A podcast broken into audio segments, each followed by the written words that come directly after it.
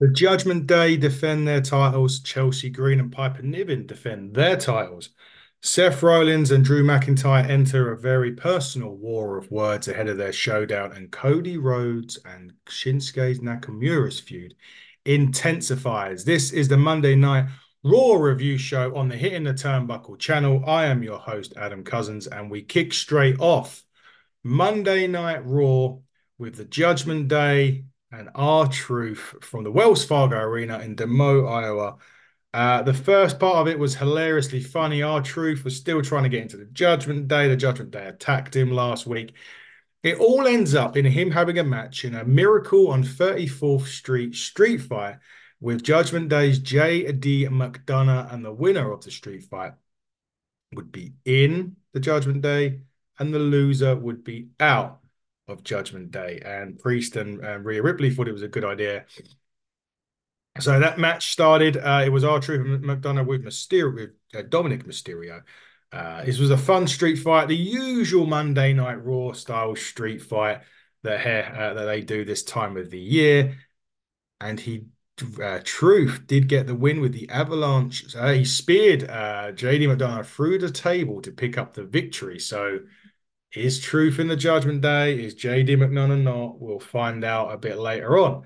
Although R-Truth did do a lot of John Cena stuff. He done the five knuckle shuffle. He did go uh, for the attitude adjustment on it as well um, in this match. So it was quite, as I said, really fun match uh, to kick off Monday Night Raw. Um, next was a segment between Becky Lynch and Nia Jax. This is all because, you know, of what happened years ago when Nia punched Becky Lynch in the face, broke her nose, and everything here. They were going to start off. Uh, they're going to start their match off tonight. Nia was like, "Get the referee. We're going to do it." Blah blah. She, Becky started teeing off on Nia. Nia was a cheap shot as Becky was being pulled away by the security guard, so it didn't happen uh, this week. Anyway, uh, the Miz and Gunther was next, and this was the Miz's final opportunity uh, of the Intercontinental title while Gunther is champion if he doesn't win the match. And no surprises really that the Miz didn't win the match. He did do an avalanche goal, uh, skull crushing finale off the top rope during this, but Gunther got out of the ring.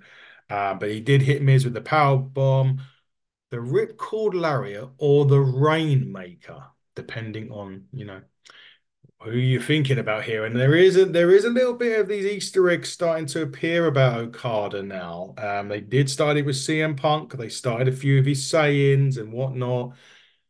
They did do the Rainmaker, which I haven't seen from Gunther in a while. So let's let's see what happens. Anyway, Gunther still retains. The Miz can no longer go after the Intercontinental Championship now that Gunther uh, wins this match, or while Gunther's the champion. But what I will say about the Miz is the Miz is somebody who, when he started, I remember it vividly on SmackDown all those years ago. You thought he'd be around for a cup of coffee and then he would go. He's still there. He's one of the cornerstones of the WWE right now. And the match was great. You know, um, it was unlikely the Miz was going to get a two, but he did hit, you know, say he did it two style crushing finales actually in the match. But Gunther reigns supreme. Who's going to dethrone Gunther, if anybody? Um, they've done a little Creed Brothers vignette for the main event later on. Uh, Gunther was backstage at this point with Imperium, and he's got no, and there's no reason to be jolly. Uh, he he's going to step away for a few weeks to recharge his batteries, and he wants Imperium to impress him. Next week's Raw is a best of Raw, so he won't be there next week. The following week's Raw is Raw Day One, which is a bit like their old pay per view. They're doing quite a few of these. Um, the following week they're doing the day one. I think there's New Year's Revolution. Uh, I'm look at this on SmackDown or NXT, but they are. Oh no, New Year's Eve on NXT. And I'm sure the SmackDown is New Year's Revolution episode. We'll have to double check that actually. Um, Nakamura had a poem for Cody Rhodes. Now this was about as personal as you're going to get. So I'm going to read it off. I'm not going to do it in, in rhyme, so you're not going to get me doing poems. It was the week before Christmas, and out of my mouth came a warning to Cody that Shinsuke would pounce. While your daughter is nestled all snug in her bed, the visions of championships dance through your head. Shinsuke is plotting to live out your story, to ruin your plans and extinguish your glory. The nightmare is over, the nightmare is through. The mist burns the eyes, for the nightmare is you. You bastard, you cancer, you prancer, you nitwit. Your vomit, you're stupid. Your father was inbred. My goal was to see you live in the fright. Merry Christmas to you.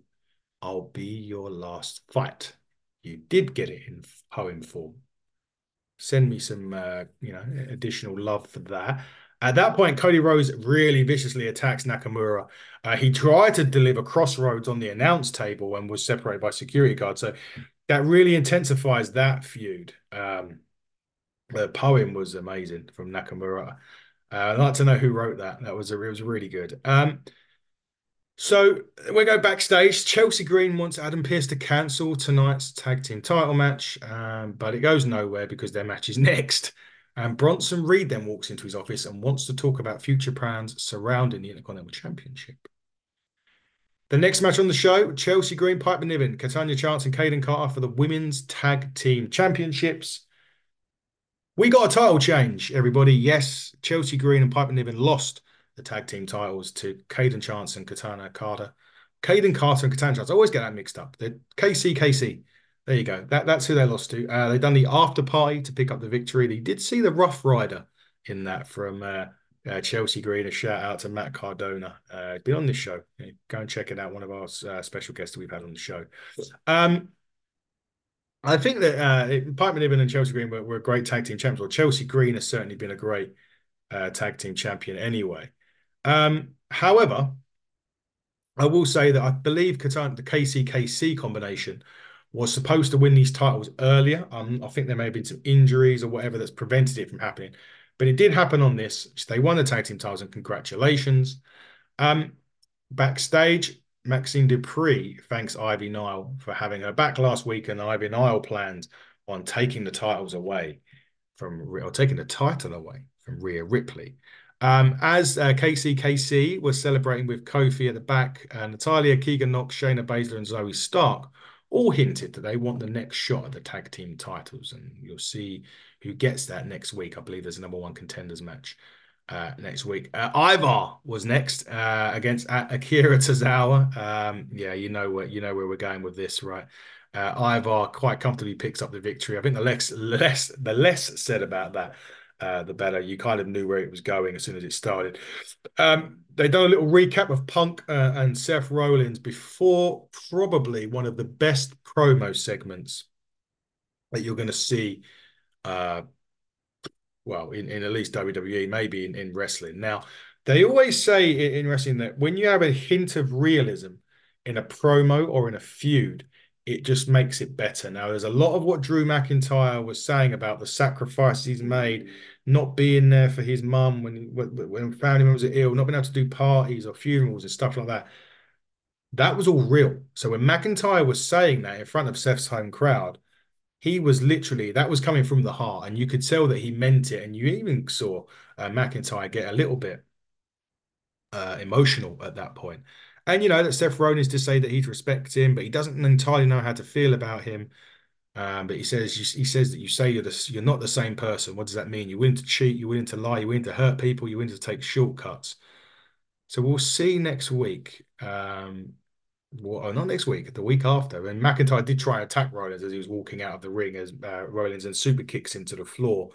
Uh, Rollins does then hit a suicide dive and does a ground and pound, but then McIntyre done a reverse Alabama slam into the steel steps. You need to check that out. It looks horrific, but it does mean to say that McIntyre is willing to do anything and everything to beat Seth Rollins on day one in two weeks' time. Um, that's going to be a really, really good Raw. Really good match as well. Will McIntyre get the job done? I don't think he will. I think there's too much uh, going on in terms of his contract situation. I don't think they'll do the uh, the title change there. Could a cash in happen on night one though? We'll have to see. Uh, Cody Rhodes was backstage thanking the Creed brothers uh, for helping him out last week. Uh, Imperium gangs up on Kofi Kingston, also at the back. And Jey Uso makes the save, which leads to Jey Uso and Ludwig Kaiser match coming up. Is Jey Uso the man they're going to use to dethrone Gunther? We will see. Anyway, Jey Uso and Ludwig Kaiser had a great match on, on here. Uh, Kofi did come back out and hit uh, Vinci with the Trouble in Paradise as well, and he did super kick Kaiser and connects with the Uso splash for the victory. This was a good back and forth match. Both of these guys are really main eventers, and, and that's not being, you know, people may laugh about when I say about Kaiser, but they are main eventers without a doubt. Uh, Rhea Ripley yeah, uh, will, will give Ivy Narco a shot day one, like we already said, and JD McDonagh is still a member of Judgment Day, apparently, which leads us to the main event, the Judgment Day with Rhea Ripley versus the Creed Brothers with Ivy Narco, the undisputed tag team champions. This match was absolutely brilliant. This is tag team wrestling. The Creed Brothers, you know, the fact that they are a tag team and they're an actual tag team instead of two guys put together. Finn and Priest are two guys put together, but when you got like the Creed Brothers in there, it was absolutely superb. There was a lot of near falls in this. They hit the Brutus ball for the two count, but eventually, eventually, Priest tagged himself in after uh, Finn Balor missed a coup de grace, um, and then they deliver another Brutus ball to Balor, who broke. Sorry, they deliver another Brutus ball to Priest. Balor broke up the cover with the coup de grace, and then Brutus speared uh, Balor out of the ring, but Priest then hit Julius with the South of Heaven choke slam to pick up the victory and retain the tag team titles for Judgment Day. In what was, as I said, the main event was absolutely fantastic. Raw as a whole was good. Uh, probably seven point seven and three quarters out of ten. I'll give it this week, and wasn't a lot wrong with it. Uh, to be honest, they've done some really good building towards the match is coming up on day one. They enhanced the Cody Nakamura feud as well. So really looking forward to Raw uh, in two weeks' time. So next week's Raw, we will not be reviewing the best of Raw next week. It's kind of pointless because we've already seen it as we've gone through the year on this show. So we will be taking a break from the Raw review next week. Coming up a bit later on, we're going to be doing the NWA Power review with myself and the lovely Fiona Lochran. We're talking to Big Strong Mims on Thursday, the uh, current NWA uh, US uh, US champion, uh, TV champion. Sorry, uh, not US champion. Um, we've got the uh, we've got the Continental Classic uh, tournament that's coming to its end this week as well, ahead of World's End. I think the last group stage matches will be happening going into them World's End next week.